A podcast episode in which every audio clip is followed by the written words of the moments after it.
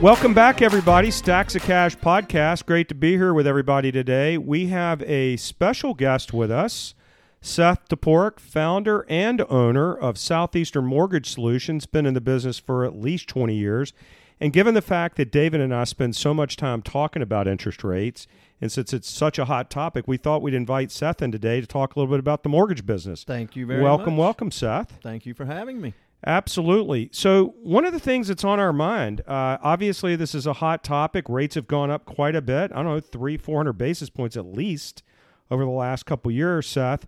When somebody comes to your office, we're going to jump right into it. When someone comes into your office and they're looking for advice on how to handle the current housing market and the mortgage rate market, what are the things that you ask them? What are you looking for, and how are you guiding them? Well, the first thing is they normally come to me and they want to know what they qualify for. And so I have to figure out what they qualify for. But the main thing is what they qualify for and what they're comfortable paying on a monthly basis can often be very, very different. So we will sit there and I will immediately analyze whether it's salary or self-employment, tax returns, whatever it might be. I can come to an income calculation pretty quickly. I can get an idea of monthly debt just with a conversation. I don't need to run anyone's credit report in order to do that. And I can figure out what they actually qualify for. Oftentimes, that's more than what they're comfortable paying. So the first thing we always try to do is figure out what's their hot button. Is it a monthly payment? Is an amount of money they want to put into a deal? I need to know, like, is this a 3-year play, 5-year play? Do you have kids in kindergarten, and are you moving into a school district that has a great high school district, and you plan to be there for 12 to 15 years? The answers to the advice that I can give often is based on the answers they give me on the front-end questions that I ask them. Every deal is a little different. We want to understand the client, understand their needs, before we start advising.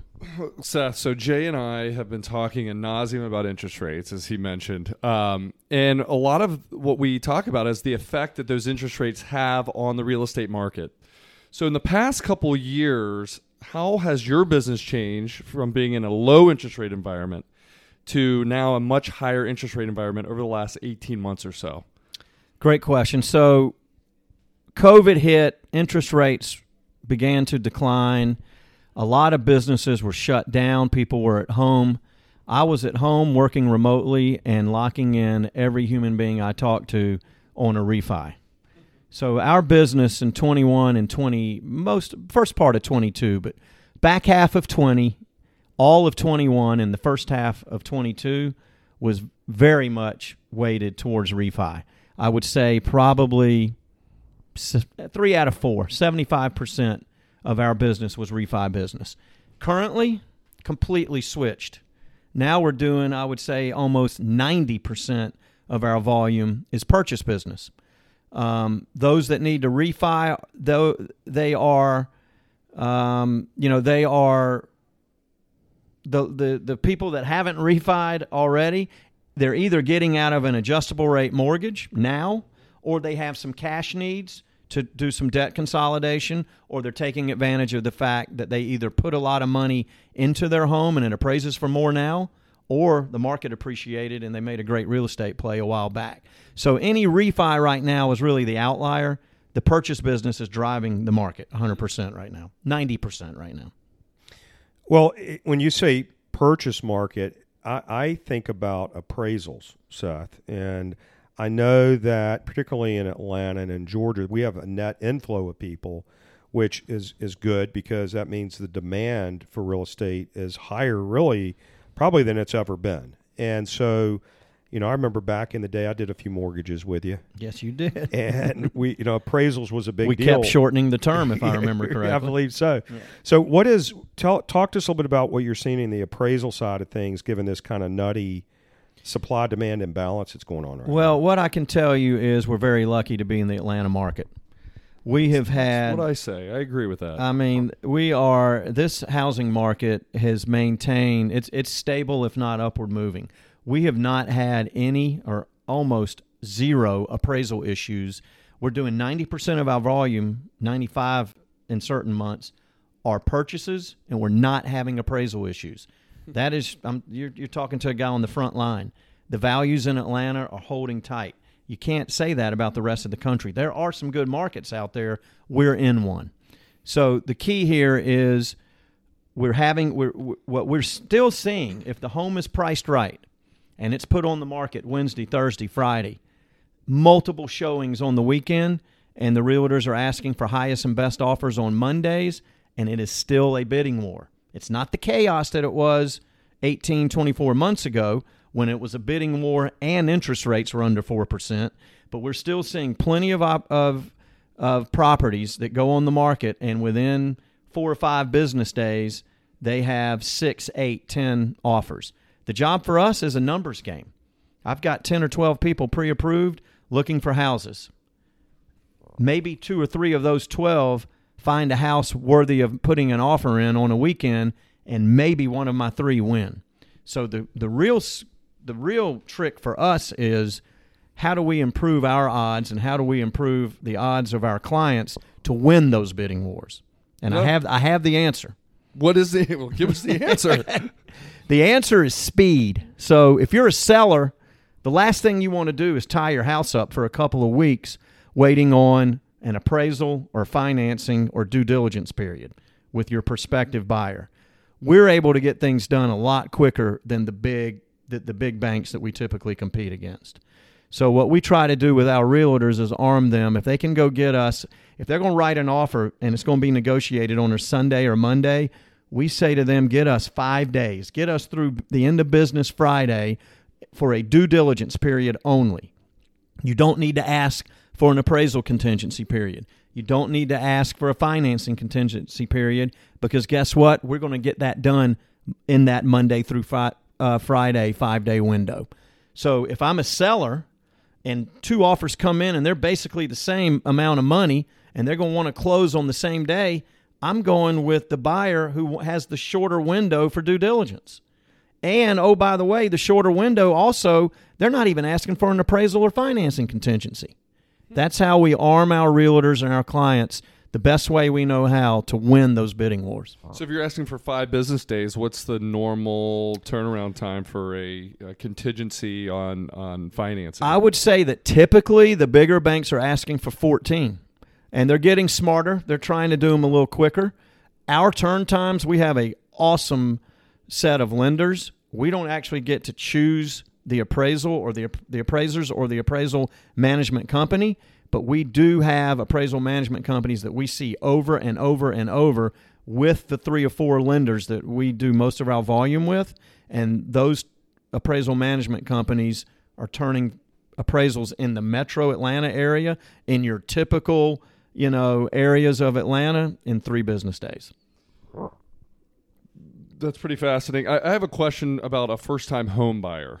Okay. That's nobody in this room, but I know that we have conversations with some of our participants in our 401k plans that are. Are there any incentives out there or anything that they should be looking at that maybe they don't know right away that could help them not just qualify, but the government's always doing things for a first-time home buyer. Is there anything out there currently that could help somebody out? What I'm aware of is, so let's say that the typical non-first-time home buyer is going to put down 20%. Mm-hmm. Well, the way that the Fannie Mae and Freddie Mac loans, conforming conventional loans, conventional financing goes all the way up to $726,200. It's a very odd number, but that is the pool that is the non-jumbo market right now. First-time home buyers, at that 80% mark, okay, for the non-first-time home buyer, there's an adjustment to the interest rate. It's worse than it would be if you borrowed, for example, 60%. But a first-time home buyer avoids all of those adjustments. So the incentive is basically that you don't have to take an inferior rate despite your down payment as a first-time home buyer. That's really the only program that I'm aware of. There's no pricing adjustment for first-time home buyers. That's interesting. Very interesting. You know, there's so many things in the mortgage business that are different. You know, if you've never bought a house, gone through the process before, if you've only gone through it once or twice, there's always these things that you have to think about: closing costs and prepayments and rates and buy downs, and there's just a lot of stuff that's out there. And we try to advise our clients, you know, with the expertise that we have. And then if we can't answer the question, Seth, we come to someone like yourself. But for people that are listening to this podcast, can you kind of talk to us a little bit about some of the mysteriousness of the closing costs and kind of what you're doing to help your clients manage through that, some of the kabuki that goes on, and kind of simplify it? Yeah, so whenever I prepare an estimate, I create three brackets.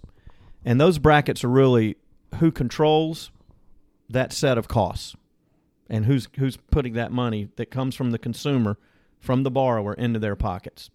The first set of fees are the lender-related fees, and that's going to be an underwriting fee, an application fee, an origination fee, an appraisal fee, credit report fee. Those are really lender-related fees. And to be honest, we may have a lender that charges $950 for their admin fee or underwriting fee, and another one that charges $1,100, but really they're all basically grouped in a very tight range. Then you have the second set of fees, or the closing attorney-related fees. So the closing attorney, and they really work off of book rates for title insurance. Title insurance are the big variables, and most of these attorneys in Georgia work right off of a book rate. So the only other fee that really comes into play are their office fees. Is it a settlement fee, attorney fee? And each attorney's, you're going to find them anywhere from $350 to $750. The range in these fees might be a little larger than in the lender-related fees, but again, it's kind of a tight window. And then the third set of fees, and who gets paid, is the state. A transfer tax on a purchase and a sales tax on a purchase or a refi. And those are set. So really, to navigate closing costs, you're really looking at these three kind of groups of fees. And then there are prepaid items.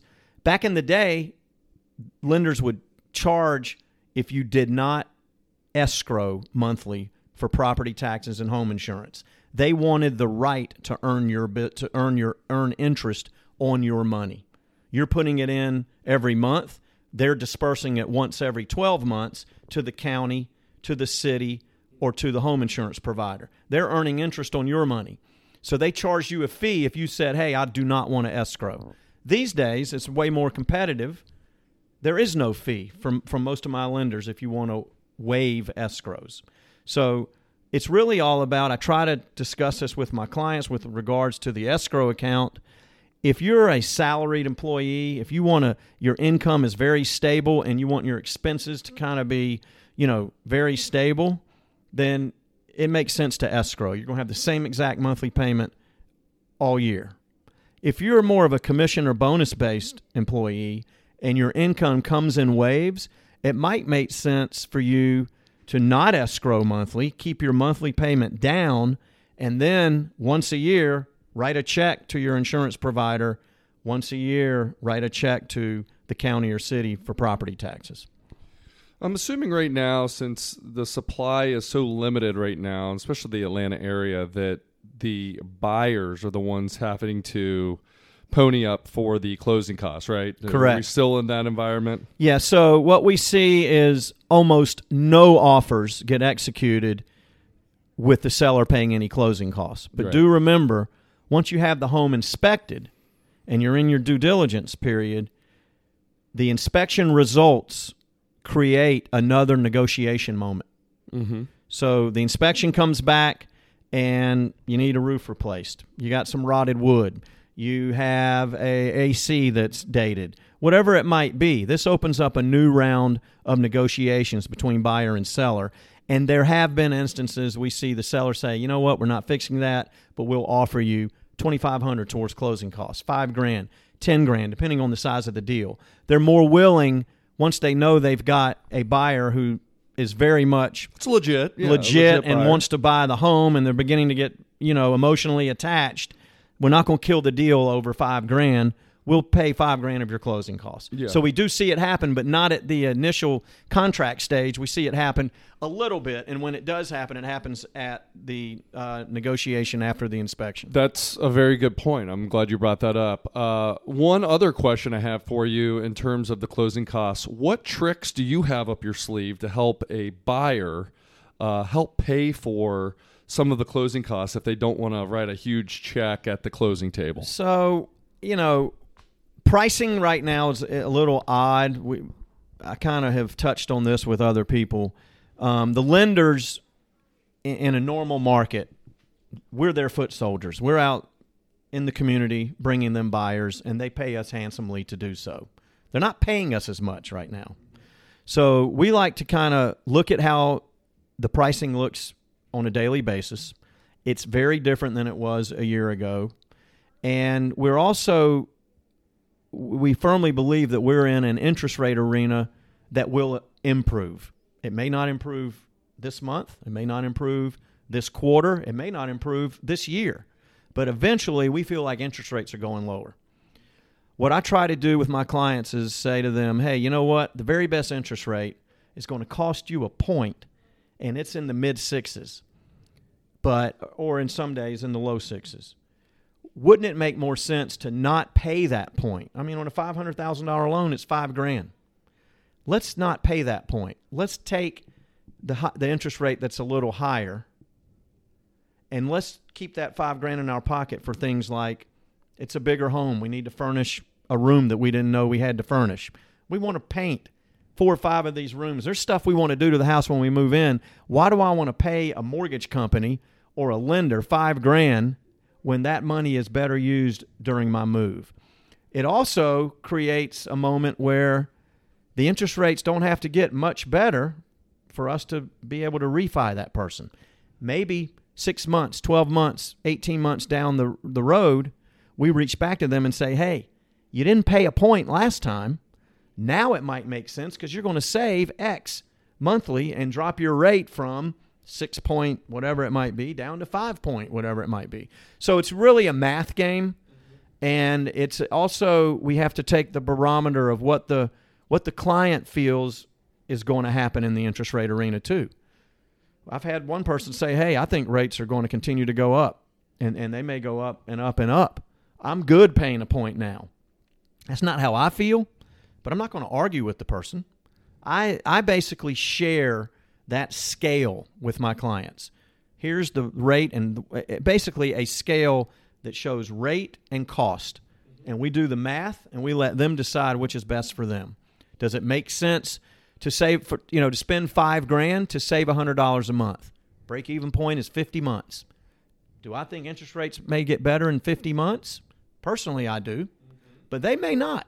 So they may want that lower payment. It's really a math game. What we try to do is give them all the information that we possibly can, certainly give them what we would advise them to do, but ultimately they got to go with their gut and what they feel. Should interest rates affect a person's decision on whether the timing is good right now to buy a home? That's a good question. I personally think that, certain people come to us and they have already identified the street they want to live on. Wow. They are for sure want to be in a certain school district. Some want to be in an exact community because of the amenity package. So, sometimes you have someone that is clearly has a clear understanding of what they want, and they're not going to be as impacted.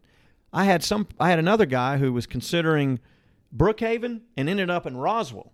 So that guy was all over the map, okay? He was more, maybe it might have made sense for him. He knew he needed to move because he was busting out of his house, but, he may have, the answer for him might have been different is all I'm saying. So what advice would you give somebody who's in the market right now? This is the last question. Okay. Right now. They're on the fence of whether buying now or maybe in another year from now. Maybe they're worried their rent's going to go up. What would you advise on that at the moment? Well, we have many. That's a very tough question. Well, to ask we have so many factors. We have so many tools at our fingertips right now. You know, you can sit in your office and look at listings that come up and check Zillow out. And I would advise them to make an informed decision. I wouldn't base it on where they think the market's going. If they wait until the spring, there's going to be, you know, the feeding frenzy may come back. I personally believe that, and I speak to the seasonality of interest rates, okay? I'm taking out COVID years. I'm taking out election years. But in my 20-plus years of doing this, interest rates get better after the home buying season. When's the home buying season? Well, it used to be Memorial Day to Labor Day because that's when school started. But now school starts... It's already started in early August. So the home buying season has been compressed to really Memorial Day to the end of July, and we're sort of out of that. We typically see interest rates improve in non-election years in the fall. That is some interesting intel right there. I speak to the seasonality of interest rates. You know, I'm not speaking to anything more than that. You guys and the y'all know the economics way better than I do. I'm just more of a statistician, and I speak to what I've seen happen year after year. Well, I want to make one comment in closing here, and that is my very first house I bought in 1994 closed July 2nd. My mortgage went up a couple hundred basis points while we were waiting because Greenspan was raising rates like rapid fire. First mortgage was 8.75. My current mortgage I got at 2 1/8. Attaboy. Today. Attaboy. Yeah. Today. It's almost free money. Yeah, it is. Right. Almost. Yeah. Today we're at what, 7 and change? Yeah, I mean you can get to 6.5 today. I think the key thing for everybody to remember that's listening is that rates definitely go in cycles. They do. There's no doubt about it. So you know, we were talking at lunch today. There's a little bit of an advantage. I hate to say it's an advantage paying more. The good news about it is there's going to be a refi opportunity at some point down the road. You may have to suck it up a little bit now. I don't think you're going to have a real shift in housing prices in the Atlanta market over the next 12 to 18 months. I would agree with that. I just don't see a meltdown coming there. But as we wrap up, Seth, tell me or tell our folks listening here, how would someone reach out to you if they wanted to ask you more questions? Well, thank you for asking. You bet. We've got the, interestingly enough, we have 123getloan.com, which will go right into SE like the conference, the SEC. We are SEMTG Solutions, Southeastern Mortgage Solutions. My phone number is 770-452-1424, and my extension is 201. We are located right near Abernathy and 400, centrally located for anyone that wants to come see us eyeball to eyeball, but certainly we are fully capable of doing applications and everything remotely. That's awesome, Seth. Well, I have from personal experience both worked with Seth and used him as a mortgage guy. We've sent a lot of clients his way. Super well-informed, well-connected, great relationships with lenders. Can't say enough good things about Southeastern Mortgage Solutions. So if you have a need, please reach out to him or reach out to us. Want to thank everybody for tuning into Stacks of Cash podcast. And as always, please remember, share with your friends, family, coworkers. Thanks, and have a great day.